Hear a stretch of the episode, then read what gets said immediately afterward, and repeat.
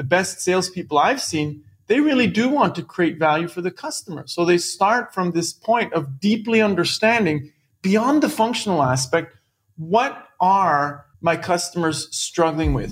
How can I make their lives easier? Plug into the minds of the world's cutting edge innovators, visionaries, and thought leaders who are rewriting the rules of sales and success. It's your time to make an impact. I am your host, Jason Mark Campbell, and this is the Selling with Love podcast.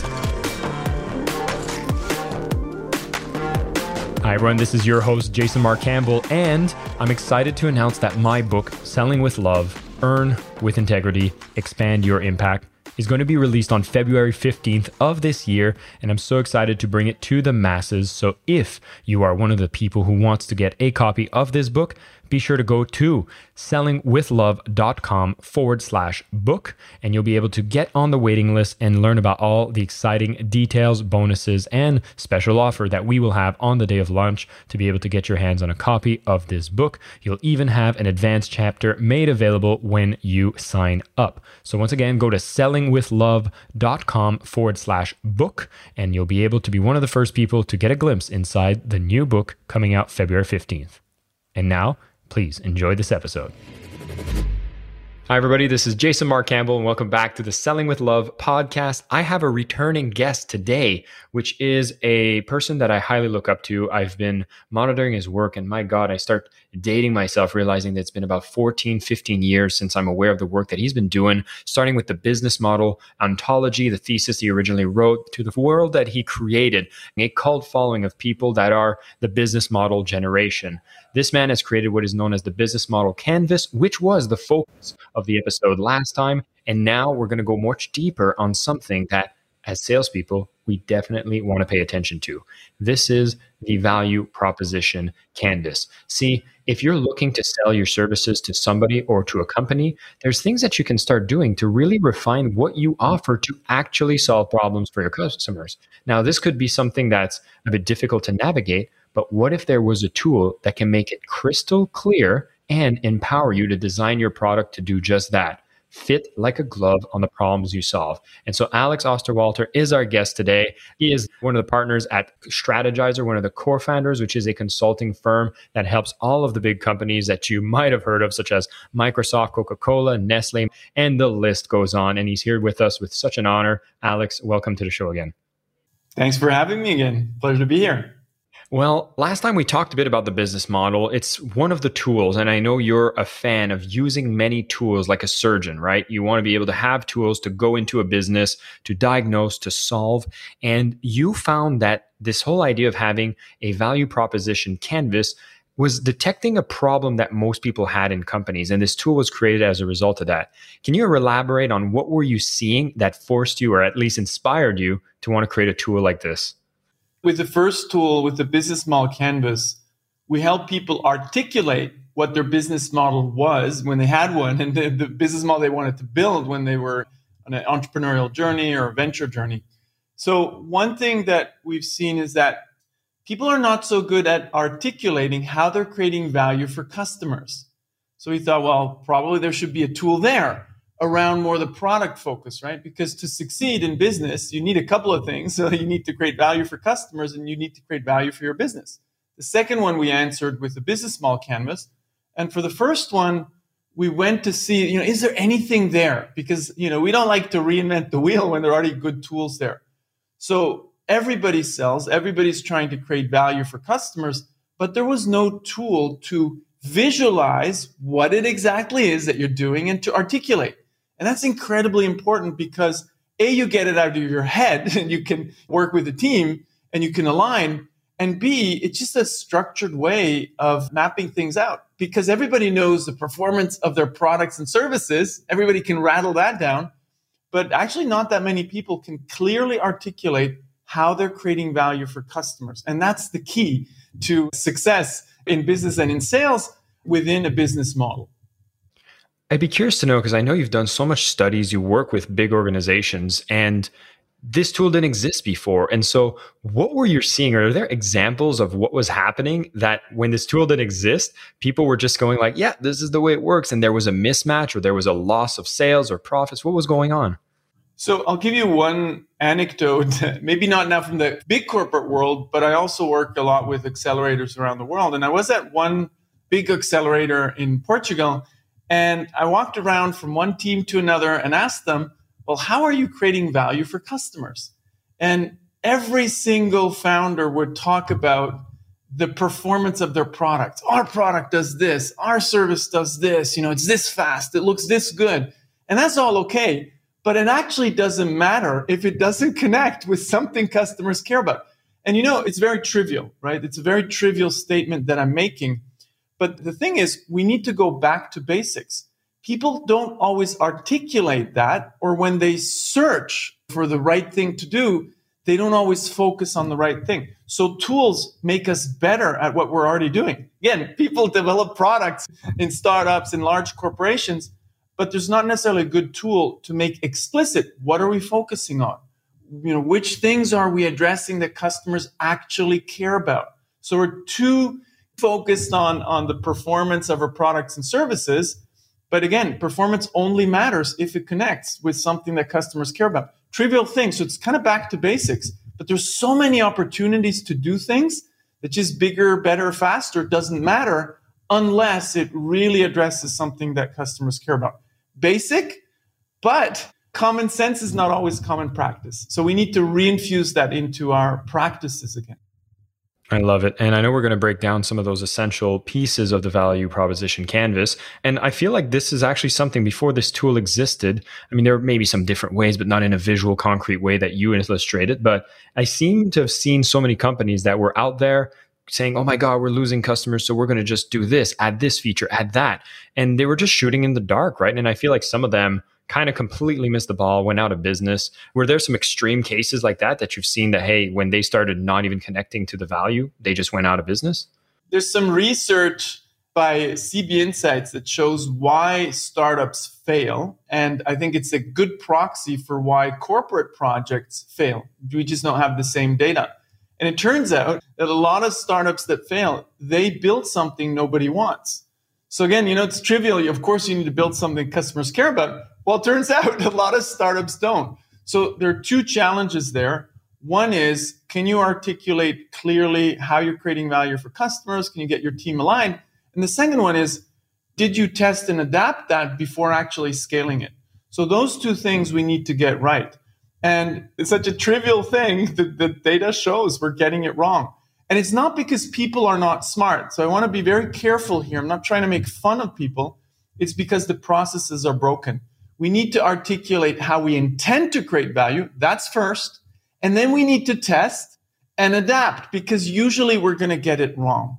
So there's a whole art today in how do we do customer research in the 21st century? It's, it's a little bit different from the past. We need to be extremely fast and adaptive. Initial ideas don't really matter. Everybody has a vision of how we could create new products and services, but the success is in the details. And that you only figure out when you constantly test and adapt an idea, a value proposition, a product or service until it does exactly what it should do. Because there is no such thing as the creative genius that gets it right up front. It's a process where you first map out, then ask what are the hypotheses, then you test. Very fast and iterative process. And the good news is we now know how to do that systematically. Again, you know, since business existed, we're trying to create value for customers. But now we're starting to have a really good process. We know how to do this extremely well. I do want to point out, and of course, I'll have links to things like your book about the value proposition canvas. I currently have your high impact tools for teams. Your team was nice enough to send me that one. I just want to give a heads up and kind of a kudos to every piece of literature, every book that was released by Strategyzer are these beautiful illustrated books that become so easy to apply. And so, if you're already curious about this, this is something I'll encourage you to go pick up a copy of these books. They're the most beautiful, functional books that you can use. And I think they're of high value. So, definitely go and check the link in the show notes where I'm going to add that. Which brings me to a point before we actually explain the big pieces here, Alex, which is I have a lot of listeners that might be at different stages. Mind you, I would say mostly early stages. I wanted to know if this is a tool. Let's say I haven't even made my first sale and I just went out as a self employed consultant, coach, creative. Is this a tool that I can use? And if I already have my business started, am I too late to use it? no, it's at, at any stage. Basically, the value proposition canvas helps you make explicit which jobs, pains, and gains you address for your customer. How do you create value for your customer? You do that at the idea stage, but you actually also have to renew that when you're further down the road. I remember the very first time I was really using this at scale. It was in a workshop with MasterCard, and we were more in the ideation creative kind of stage. But then they asked, well, we could apply this to check if our products and services are still creating value. So, of course, you need to do that check all the time. So, it's a simple tool that's not prescriptive in terms of content, it's prescriptive in terms of what do you look at? What are the questions you need to ask? And the questions are slightly different when you're early stage or when you're assessing your value proposition, but the areas that you need to address are exactly the same. It's the customer, it's the product, and a couple of sub questions within that category. Brilliant. So I'd love for this point to kind of highlight some of those major elements and break them down because I know from one side we talk about a customer's perspective and then we talk also from a company perspective and the product or service we create. So let's start from the customer side, which seems to be the place that is most ignored and we spend maybe not as much attention as we used to. So can you break us down what are these major elements? Yeah, so maybe just first to build on there's an important thing here is that as uh, creators, as companies, as salespeople, we're often very product focused because we have a vision, we you know we have something on the table, and we need to flip that.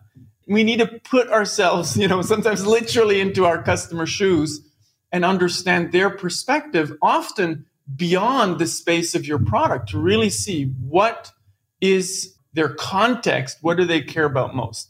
So we need to deeply understand customers and when we created the value proposition canvas and this part, the customer profile, we built on an existing concept. So we didn't want to reinvent the wheel everywhere. We built on the jobs to be done concept. It's something that was launched by several groups. Uh, two best known are Tony Ulwick and Clay Christensen. And you basically first ask, what are customers trying to get done? Not what do they want, right? Because often customers don't know what they want, but they know exactly what they're trying to get done. And so you start with that. And then you ask, okay, what is preventing them from getting that done? Those are the pains, things that they might fear, things that are holding them back from getting a job done well. And then you get the objectives. What are the outcomes they're looking for? Those are the gains that they're looking for from getting a job well done. So a silly one. Let's say we're in the fashion business and we're talking to people, and then our customers say, Well, I buy fashion because I want to look good. Okay, that's a job to be done. I want to look good. Well, that's pretty abstract. Tell me what's holding you back from looking good. Oh, the process of shopping is annoying. I hate doing that. So that's a pain, right? Or I don't really know. It's kind of risky to wear something that it's uh, extravagant, right? Those are all pains. Now, what about the gains? You ask okay, you want to look good.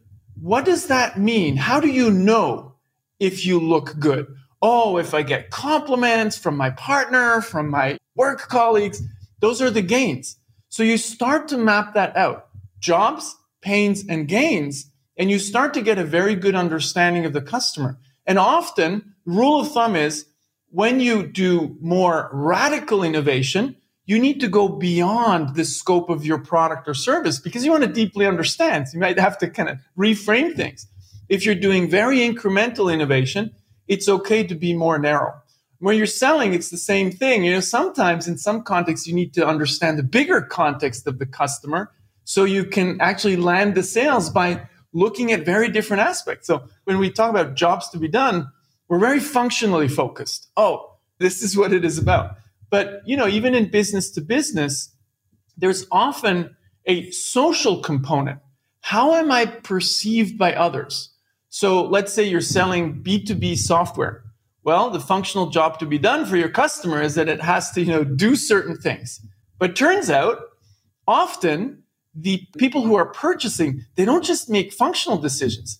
They make decisions that are more related to social. Ah, but if I buy this state of the art software, I will be seen as an innovator. Or quite the contrary, you know, if I buy this piece of software, I'm going to take a huge risk and my peers are going to kind of say, well, you're crazy. You're doing all these new stuff. Can't you go for the basics? So there's not just the functional component. There's social aspects to that as well. So we really need to have a deep understanding of customers, not trivial. And that's what the customer profile is about asking jobs, pains, and gains and mapping those out. So you need to have 50 sticky notes on your customer profile that you're mapping out before you have any understanding. And as a general kind of note, all the companies I've worked with, they think they have a deep customer understanding, but they rarely do. They can't make very explicit based on data, based on evidence. What are the most important things to the customers? So they think they can. And then I ask two, three questions, and then it all falls apart. And you can see their understanding is superficial. If you're trying to stay focused on getting work done and eating throughout the day is something you think about, have to decide, and you're not sure what to do, and you just wish an option was available where the right meal with all of the specifications you want be available to you, easy to make under two minutes, well, luckily for you, Factor is available where you have over 35 different options a week to choose from, including options like keto, calorie smart, vegan, and veggie. And you can enjoy over 55 nutrition packed add ons to help you make your weekly meal planning even more delicious. So, what are you waiting for? You can get started today and have a feel good week of meals ready to go. Factor is the perfect solution if you're looking up for something fast that's upscale option done very easily. It's flexible on your schedule where you can get as much or as little as you need by choosing 6 to 18 meals per week. Plus, you can pause or reschedule your deliveries anytime. No prep necessary. They're 100% ready to heat and eat. So there's no prepping, cooking, or cleanup necessary. Head to factormeals.com slash sellingwithlove50 and use code sellingwithlove50 to get 50% off. That's code selling with love 50 at factormeals.com slash selling with love 50 and you'll get 50% off. Not bad. I'm working on my own book, and the Selling with Love actually has a methodology which speaks about five loves in selling. The second love is to love the buyer. And the best way to show love is to understand, which is why I'm so excited that you're here because I think your tool is one of the most powerful tools to help people better understand their customers. And you talk about these jobs, and I love this example in fashion because you can understand okay, it's abstract, but it's real. That's kind of an objective you're trying to reach. In a B2B setting, I can see maybe the objectives of jobs that need to be done. Maybe there's like broken processes that need to be fixed, some speed of implementation that needs to be done. I wanted to know if you had a good example, maybe in a B2C level, maybe as a consultant, or I guess on a small business level, where let's say somebody's trying to improve somebody else's life. What are we looking at here? Let's say you're a design consultant or a digital marketing consultant. You really need to go and deeply study beyond just the very functional stuff. You know, oh, I'm going to help you improve my conversion rates. And so that's obvious, right? That's a no brainer. But what you want to deeply understand is let's say you're going after a specific type of customer segment. That's the first thing. Who are you really addressing? Again, trivial question, but you go after a certain profession. Let's say you're going after hotel owners. That's very different than if you go after small business owners in a completely different category. So you want to deeply understand what are they struggling with that's holding them back from doing good digital marketing? For example, you'll figure out, oh, time is a terrible challenge because if you're in the hospitality industry, you start early, you end late. So they might just be distracted. Or you start to go deep into, okay, they seem to understand. Why are they not doing it themselves? Well, because of this and because of that. So you really want to dig deeper beyond that narrow scope that you have to sell. And it's a well documented fact that the best salespeople, they deeply love and understand the customer. They're not focused on just pitching a product and trying to sell whatever. They really want to. I do believe that the best salespeople I've seen, they really do want to create value for the customer. So they start from this point of deeply understanding beyond the functional aspect what are my customers struggling with? How can I make their lives easier. And sometimes you'll say, look, that's really, really important. Sometimes you'll say, I don't have a product or service that's going to help you. You're better off going to my competitors who do this. And you know, that's not always an easy thing to do to leave money on the table. But I think it just gives you that longer term reputation. So deeply understanding customers will over time also help you build up an incredible trust from the customer side. And again, some of these things might seem like common sense, but they're not common practice and tools help us make them common practice, right? So common sense is not always common practice and tools help us make this more systematic and more fun. I'm not going to deny that aspect of the fact that you have very colorful charts and fun pies that you can fill in with the sticky notes and the whole process. Whiteboards are encouraged when we work with your tools. And I was going to say, like, I know for a fact, like, I had a recent customer. I realized that, like, I was going to give them some sales consulting, and I realized they had more of a mental barriers that they needed to overcome. So I like this high type of job that you spoke of being the social context, but there's also the self concepts, right? There's the mental health. I could just imagine, even in a B2B setting, if you're trying to roll out a brand new, say, CRM into a company and you have the latest and greatest technology, I guess one of the jobs is their own mental health. Adapting to change is a very painful thing, causing stress, and you're needing to deal with that, minimize that, right?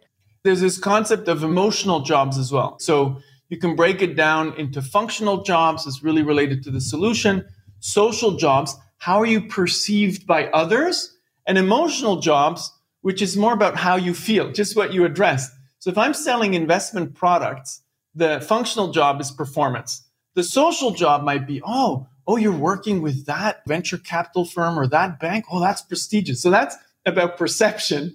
And then you have the emotional job. Oh, I don't care that much about the performance. I don't care about what others think, but I want to invest in startups. I want the fun of it. If I lose the money, doesn't matter, right? So that's an emotional job. So as a salesperson or a product creator, you want to understand those different jobs. Functional jobs, pretty straightforward and obvious social jobs how do they think they're perceived when they're purchasing a product or service? Emotional jobs what does it mean to them emotionally? Does it give them peace of mind all that kind of stuff? And then you have the supporting jobs which is more about the process. Oh this is very easy to purchase. So if you really deeply understand what customers are trying to get done a lot of the other things happen almost naturally. In particular when you then ask what's holding them back from getting a job done well and what are they looking for in terms of outcomes for a job done well. So it's pretty straightforward, but it's a lot of work. And in a B2B context, if you're selling to a company, usually you have four different customer segments. You have the users who might use your software. You have the influencers who are going to do the recommendations. You have the purchasing department and you have the decision makers. So you need to do the homework and really start mapping that out for the different customer segments. There is no such thing as an enterprise buyer. It's people, and those are different people with different jobs to be done. So often in a business to business context, you have several value propositions. So the same product or service will have a different value proposition to users, to the purchasing department, or to the decision makers. And you need to make that explicit. And in particular, early stage young entrepreneurs or product creators, they don't always understand that. They think, oh, I have one product. That's what creates value. But you need to ask, how does it create value for the different segments within the company that I'm selling to? I love that. And I'm going to go on a limb and make a guess here. One of the best ways to do this you obviously have some things that you know, some assumptions from your existing past customers. You obviously would be encouraging maybe grabbing some of your best customers and interviewing them, surveying them, finding ways to be in communication with them. Would those be the best tools that you would say to get started once you have an established consumer base? Yeah, I think it's fine to do it in your meeting room or on your whiteboards, but then immediately, you know, based on what you already know or what you don't know, that's okay. But the next step is to make explicit which things do you know? Do you have real evidence? I've talked to 10 customers in the past in those sales conversations. The same thing came up all the time. That's evidence. You have some evidence there. But then there's things that you don't know, seem obvious, but you should never believe the obvious. You want to have evidence to support that. My competitors do that. Well, what do you know? Maybe they're failing. So just because they're doing it, you don't want to copy somebody's back when you don't know what's going on in the front. So interviews is a good start to get more evidence, to gather more evidence. But then there's a whole sophisticated tool set to go deeper and collect evidence because what people say and what people do is never the same thing. You know, you ask me, oh, if I gave you this tool, would you work out every day? Oh, yeah, for sure.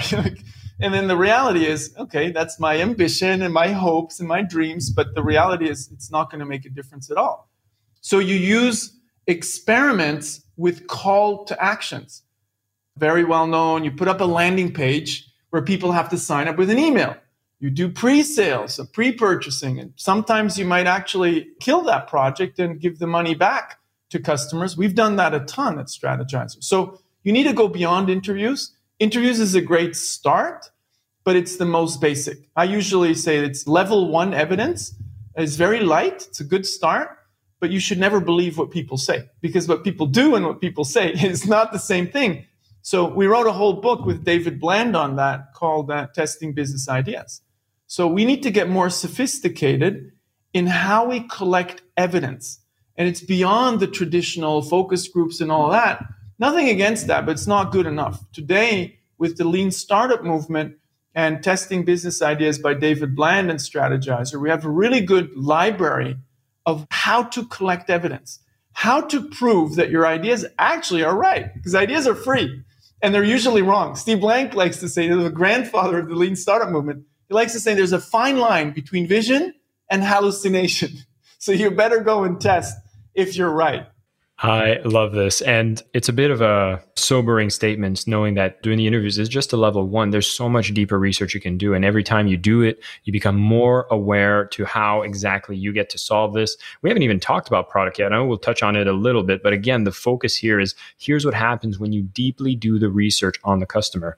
I'm wondering, Alex, if there's a level zero for people who are just starting out because they don't even have an existing customer. And now it feels like, hey, I have an idea of a product I might want to create. Maybe I'm a designer. So then I can make design. So I'm to target the entire world. Do you have to just take a hypothesis? I usually encourage people to like pick a possible customer group and then start there. Are there other things that you recommend? Absolutely. Look, I think level zero is making your assumptions explicit. How do you intend to create value? Oh, I hope to help this customer segment speed up their process by 10%. That's an intent. That's great. But you need to make that explicit. And you need to make explicit which specific things that your customers are struggling with are you going to target? That's a starting assumption. And that's absolutely fine. Sometimes you have, abs- you have absolutely no evidence, right? Many disruptive entrepreneurs, they go into a new field that they don't know. And that's okay so sometimes people say you always have to start from a deep customer understanding. Well, the starting point could be patents that you have. What you have to then do is end with a customer job pain or gain that you're solving, which means very rapidly try to test. If I apply this technology for that problem, very quickly you test with customers.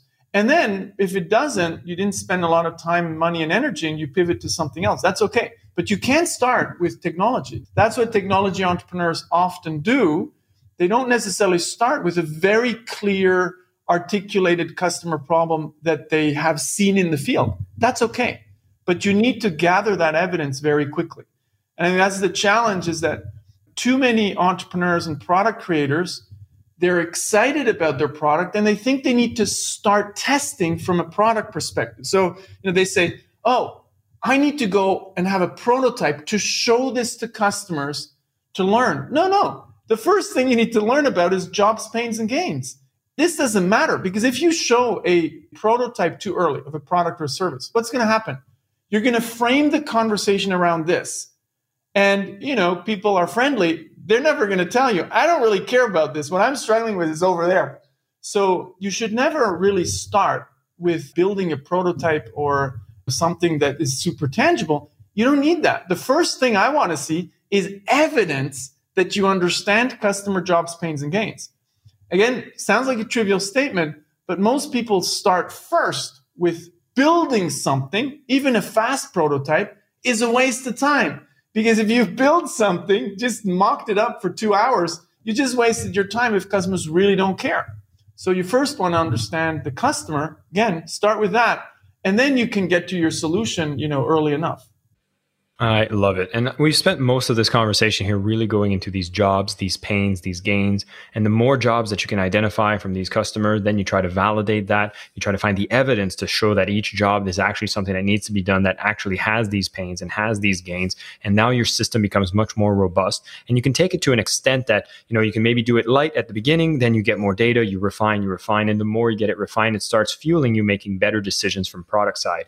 I wanted us to quickly touch on what happens when when you have these three major elements. You have the jobs, you have the pains, you have the gains. I know we have this other view of the value proposition canvas, which is now we're looking internally. So could you just see how these three elements match with our customer side? Yeah, and it's important to split those, right? Because on the customer side, you don't design the customer, you understand the customer deeply. The choices you make are then on the left hand side of the value proposition canvas, you're going to make choices how your products and services address customer jobs, pains, and gains. So you have products and services. That's what it starts from a bundle of products and services.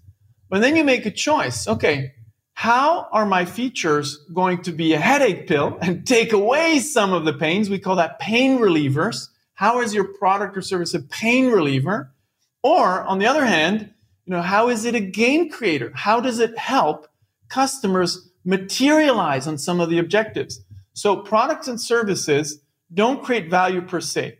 They create value for very specific customers in terms of relieving pains, taking away those blockers that are holding customers back from doing a job well, or creating gains, helping customers get those jobs done well.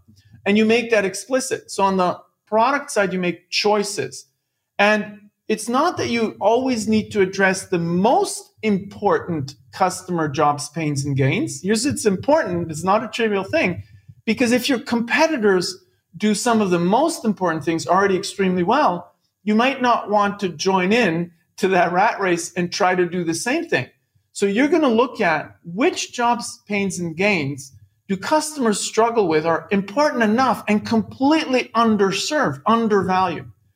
And then how do you do that? If you take Tesla, what's really interesting is from the start, when Marc Tarpenning and Martin Eberhard, when they launched Tesla, they had testing in the DNA. They didn't just build something. They first did a series of experiment. One was what we call boomerang. You use existing electric vehicles to see what customers think. And they were really ugly. They looked like golf carts. So they started to get an understanding. Then they actually bought a Lotus Elise. They took everything out, turned it into something that they would call an electric vehicle, and then they could work with customers to kind of see okay, which jobs, pains, and gains regarding an electric vehicle do they care about, are important enough, and maybe, you know, not served well by the traditional car manufacturers. So it turns out with an electric vehicle, you can speed up your car much faster. Those things. And then they went on to do some experiments with landing pages and pre-purchases. But you make product decisions and you need to make those based on the jobs, pains, and gains of customers that are underserved. And here's very important that they're willing to pay for. Because there are a lot of things that customers care about, but they're not willing to pay for. So it's a back and forth between your product design, then you go back to, okay, well, I need to understand this aspect of the customer again. Okay, I'm pivoting to this. So it's a back and forth. It's not sequential. Customer understanding, product design. No, it's back and forth. You adapt the features in your product and services. It's an iterative process based on your evolving understanding of customer jobs, pains, gains. But what's important is you make choices. You make choices based on what customers care about, what they're willing to pay for, and competition. But don't start with differentiation first. Differentiation is an outcome of creating value for customers. So you don't differentiate to differentiate. That would be wrong. Don't look at competitors. Forget competitors. What you really care about is designing for the customers, and it will come up enough. They will say, oh, with normal cars, I don't get this and I don't get that. So focus on the customer, and differentiation will happen as an outcome. It's a beautiful side effect of understanding customers you know, as a salesperson, I could just imagine jumping into any company that would have this mapped out at a level two or a level three, like having all the list of those jobs, pains, gains, and then looking at the initial product where it has all the pain relievers, the gain boosters. What's the main one? It's the product features. We talk about products and services, the bundle of products and services, and they relieve pains and they create gains. So that's it. Again, it's only in the context of a specific customer segment. So you shift the customer segment, all of a sudden, the same products and services create zero value. The trivial one is you go from one country to another. Guess what? Same product or services don't address the same jobs, pains, and gains because the customers in Singapore don't have the same jobs, pains, and gains as the customers in Switzerland. I have to share a little thing that I purchased yesterday, which I think illustrates your points really well. It's basically I often have to do covers for my podcast. So I always ask my authors to send in pictures. I have my designer, they have to mask the hairline and make it all the background disappear so I can put them on my background. And so my designer does this and sometimes, you know, not perfectly. And I'm like, wouldn't it be nice if there was a tool that could do this more efficiently? And I had a friend show me this amazing, powerful photo editing tool. Costs like 99 bucks and it's a powerful tool. And I look at it and I'm like, God, that looks complicated. And I ended up, and I'm doing a free plug here, but I end up getting this software called Cutout. What does it do? It just removes the background. I drag an image, AI removes the background, spits it out automatically.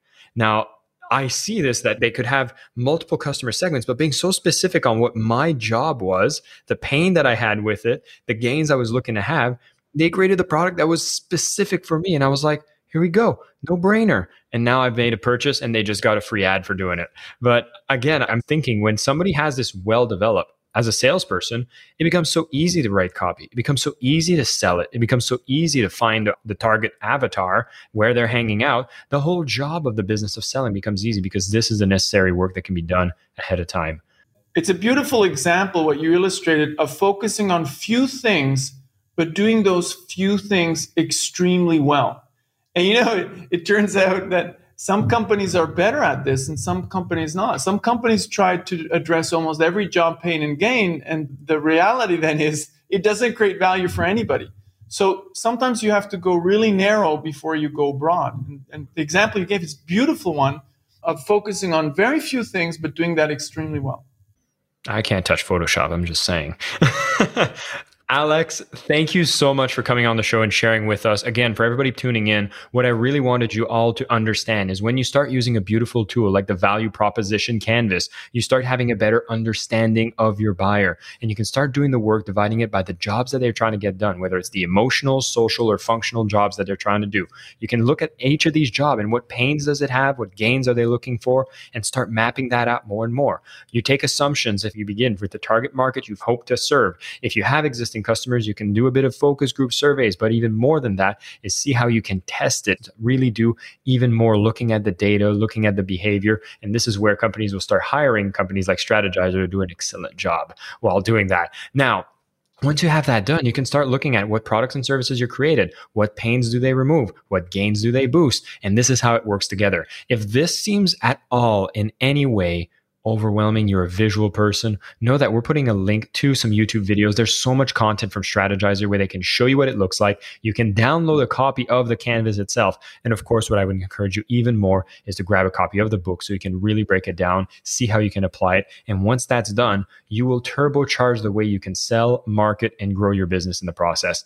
Alex, such a pleasure to have you on the show. Again, all the best in the future works. And thank you for everything you've created so far. It's such a genius work and so helpful for all of us. Thanks for having me. Pleasure to be here. Thank you so much for listening to this episode of the Selling with Love podcast.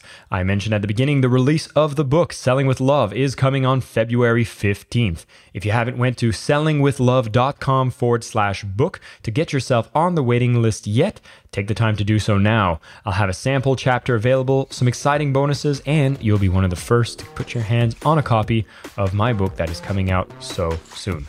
Thank you so much for being a supporter. Thank you for listening to the show. And until next time.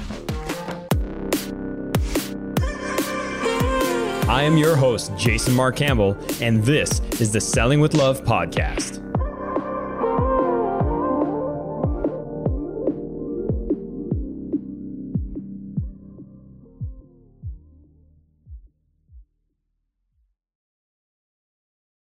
Say goodbye to your credit card rewards. Greedy corporate mega stores, led by Walmart and Target, are pushing for a law in Congress to take away your hard earned cash back and travel points to line their pockets. The Durbin Marshall credit card bill would enact harmful credit card routing mandates that would end credit card rewards as we know it. If you love your credit card rewards, tell your lawmakers hands off my rewards. Tell them to oppose the Durbin Marshall credit card bill.